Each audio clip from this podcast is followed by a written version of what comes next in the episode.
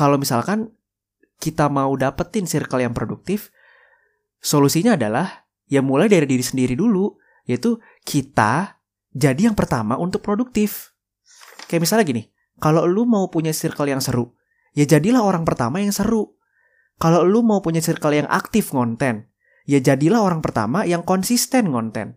Kalau lu mau punya circle yang marah-marah, ya jadi regen.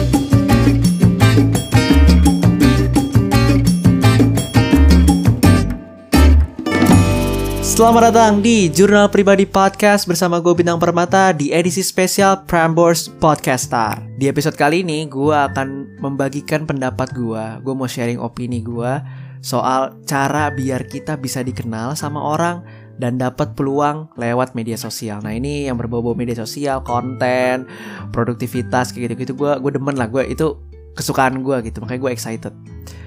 Jadi waktu itu keresahan gue dimulai pada saat gue nonton video Instagram di akunnya Gary V, dia bilang kayak gini. Kalau lu mau produktif, lu tuh harus cari lingkungan yang produktif juga. Ketika gue nonton itu, gue langsung berpikir, ya susah dong cari circle yang produktif gitu. Gimana taunya juga kalau mereka adalah circle yang produktif gitu. Dan apakah mereka mau menerima gue juga nih? Ya kan dia nggak tahu gue juga kalau gue mau mulai produktif atau segala macamnya. Dan habis itu gue langsung kepikiran, kalau misalkan kita mau dapetin circle yang produktif, Solusinya adalah ya mulai dari diri sendiri dulu, yaitu kita jadi yang pertama untuk produktif. Kayak misalnya gini, kalau lu mau punya circle yang seru, ya jadilah orang pertama yang seru. Kalau lu mau punya circle yang aktif ngonten, ya jadilah orang pertama yang konsisten ngonten. Kalau lu mau punya circle yang marah-marah, ya jadi regen. Apalagi yang ditunggu gitu. Tapi lu intinya paham kan maksud gue? Jadi dimulainya tuh dari diri kita sendiri sehingga nanti akan bisa berdampak ke orang-orang sekitar kita atau ke circle kita kayak gitu. Nah, misal nih, lu udah mulai untuk jadi yang pertama, pertama konten, pertama seru, lu pengen punya circle yang lucu, akhirnya lu coba dari diri lu sendiri dulu untuk ngelucu dan segala macem. Lu udah jadi yang pertama nih, yang lu pengenin lah, apa pun itu. Tapi circle lu yang sekarang itu nggak berubah, bahkan mungkin lebih ke makin negatif atau kayak membuat lu tuh yang tadinya mau grow, yang mau tadinya mau produktif, tapi circle lu ini justru malah ngajaknya tuh yang ke yang aneh-aneh lagi, yang malas-malas lagi, yang gak produktif lagi gitu. Berarti dari situ kan lu tahu nih, oh ternyata circle gua dengan gua udah mulai jadi yang pertama, circle gua nggak berdampak gitu. Nah berarti lu akan tahu nih circle apa yang cocok sama lu karena lu tahu lu udah mulai produktif, berarti nanti lu akan ketemu circle-circle apa, circle-circle mana yang bakal menerima lu dan akhirnya jadi produktif bareng-bareng. Mungkin terbesit di pikiran lu kayak akan tahu. Kayak berarti masih ngawang dong ini, belum pasti gitu. Gimana caranya orang tahu gue produktif? Ya masa harus nunggu circle produktif itu datang sendiri ke gue kan gak mungkin. Pertanyaan itu mungkin masih relate di tahunan 80 atau tahun 90-an atau bahkan 2000-an awal gitu. Tapi di zaman sekarang Menurut gua ya, pertanyaan tadi tuh yang masa harus nunggu circle datang sendiri kan hampir nggak mungkin. Itu udah nggak relevan karena di zaman sekarang itu udah ada solusinya. Solusinya udah ada di depan mata, tapi kita nggak sadar. Yaitu apa? Sosial media. Tadi gue bilang kan, mulai kalau lu mau jadi yang seru, mulailah jadi orang yang seru di circle lo. Kalau lu mau punya circle yang aktif konten, jadi biar sama-sama ngonten bareng-bareng gitu circle lu jadi positif gitu kan aktif ngonten. Ya jadilah orang pertama yang konsisten ngonten. Jadi biar berdampak ke teman-teman. Nah tadi gue bilang media sosial. Itu bisa dipraktekkan juga. Kayak gini misalkan. Lu mau jadi yang pertama di circle lu yang produktif di bidang musik. Langsung bikin musiknya langsung upload ke TikTok. Lu mau jadi yang pertama di circle lu yang jago main game bikin video saat lu main game, lu rekam tuh.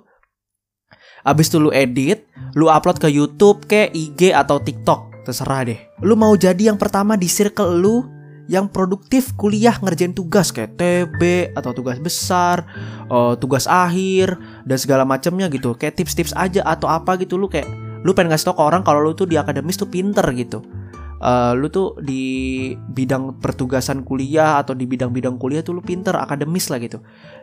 Lu pengen tahu nih orang kalau lu tuh kayak gitu orangnya. Nah bikin video tips and trick manajemen waktu kek atau tips and trick ngerjain tugas atau tips and trick sesuatu atau bukan tips and trick mungkin kayak cara-cara ngerjain tugas yang benar dan baik gitu-gitu. Abis itu lu taruh di deskripsi tuh bukti hasil tugas-tugas lu itu works. Jadi lu nggak cuma ngasih sekedar tips and trick biasa kayak halo gue mau ngasih tips and trick manajemen waktu tapi lu nggak ngasih bukti kalau tips and trick manajemen waktu lu itu berhasil apa enggak gitu. Nah itu tips dari gue aja sih secara personal. Tuh kan? gue tuh sebenarnya keren cuma karena ada Ido aja jadi nggak kelihatan gitu kan jadi ada lah Ido tuh adalah teman sangkatan gue di kampus dia tuh selalu jadi spotlight lah bisa pinter akademis juga lomba menang mulu bisa jadi moderator dah semua tuh direbut sama dia pokoknya. Jadi ada teman gue sangkatan tuh Ido namanya tuh. Gue pengen ngasih contoh nih uh, bukti nyata kalau misalkan yang gue omongin ini bekerja. Yang pertama Chandra Liao. Lu bisa lihat di YouTube-nya atau bisa cari Chandra Liao Raditya Dika.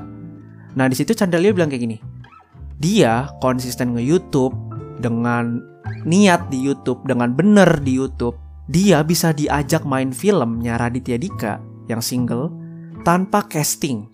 Karena Radit ya tahu ngelihat kontennya Chandra Liao yang konsisten dan juga asik dan ekspresif kan. Lu tahu sendiri Chandra Liao kalau bikin konten dulu-dulu tuh kayak gimana kan. Permainan ekspresinya, komedinya, gerakan tubuhnya, hebohnya dan segala macam. Jadi si Raditya Dika ya mau ngapain casting lagi orang dia udah lihat karakternya Chandra di YouTube kayak gimana.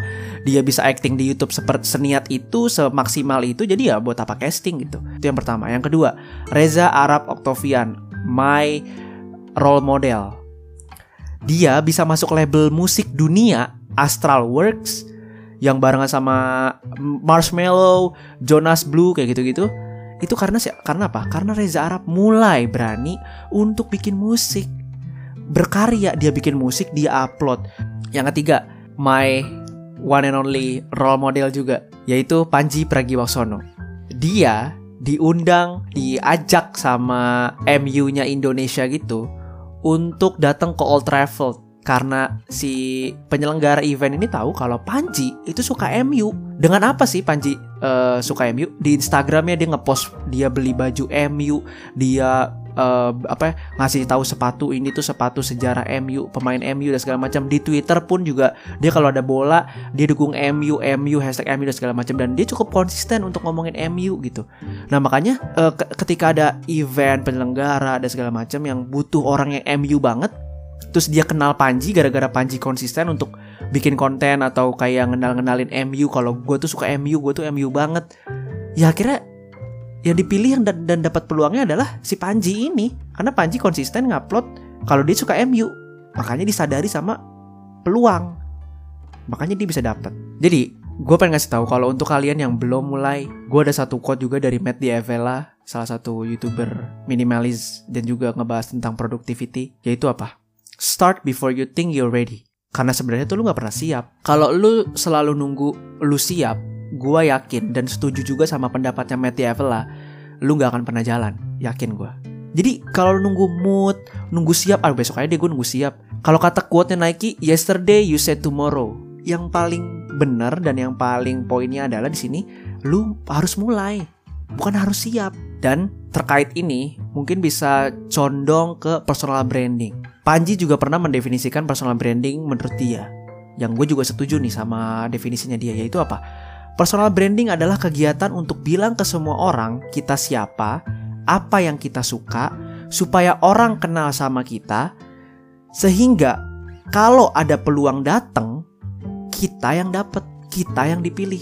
Seperti Arab yang diundang untuk join label musik dunia Astral Works, seperti Chandra Liao yang diundang dan diajak sama Raditya Dika untuk main film tanpa casting dan seperti Panji Pragiwaksono yang diundang dan diajak ke Old Trafford kandangnya Manchester United karena Panji ngasih tahu di Instagram di media sosialnya kalau dia suka banget dan ngefans sama MU.